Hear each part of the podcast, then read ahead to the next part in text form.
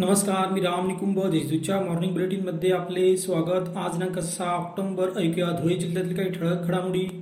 जिल्ह्यात जीप व पस पोटनिवडणुकीसाठी सुमारे सत्तर टक्के मतदान झाले.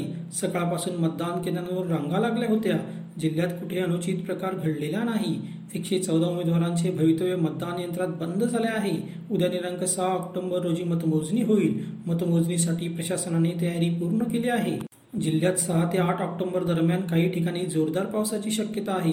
भारतीय हवामान खात्याने पूर्वसूचना जारी केली आहे. नागरिकांना व यंत्रणांना सतर्कतेचा इशारा देण्यात आला आहे. या काळात ढगांच्या गडगडाटासह वादळी वारे वाहण्याची शक्यता राहील. राज्य परिवहन महामंडळ परीक्षा पास झालेल्या उमेदवारांची नियुक्तीपत्रासाठी पिळवणूक करीत आहे. त्यामुळे आता उमेदवारांवर आत्महत्या करण्याची वेळ आली आहे. येत्या अकरा ऑक्टोबरपर्यंत नियुक्तीपत्र देऊन हजर करून घ्यावे. अन्यथा विभाग नियंत्रक कार्यालयात ठिय्या आंदोलन करण्यात येईल असा इशारा एकशे अडुसष्ट उमेदवारांनी दिला आहे. मनपा आयुक्तांनी नवरात्रोत्सवासाठी अधिकाऱ्यांवर जबाबदारी सोपवली आहे. सार्वजनिक नवरात्रोत्सव साजरा करताना मंडळांना महापालिका अथवा स्थानिक प्रशासनाची परवानगी घेणे आवश्यक आहे. तसेच मर्यादित स्वरूपातच मंडप उभारण्यात येईल.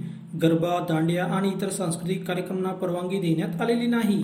धुळे शहरातील एकविरादेवी अमरधाम परिसरात शेवदायनी उभारण्यासाठी शेड व स्ट्रक्चर उभारण्यात येणार आहे. या कामाची मंगळवारी महापौर प्रदीप करपे आयुक्त देवीदास टेकाळे यांनी पाहणी करून आढावा घेतला. या कामासाठी अग्रवाल परिवाराने निधी उपलब्ध करून दिला आहे. साक्री तालुक्यातील पिंपळनेरसह परिसरात मंगळवारी सायंकाळी मुसळधार पाऊस झाला. साधारण अर्धा ते पाऊन तास पावसाने झोडपून काढली.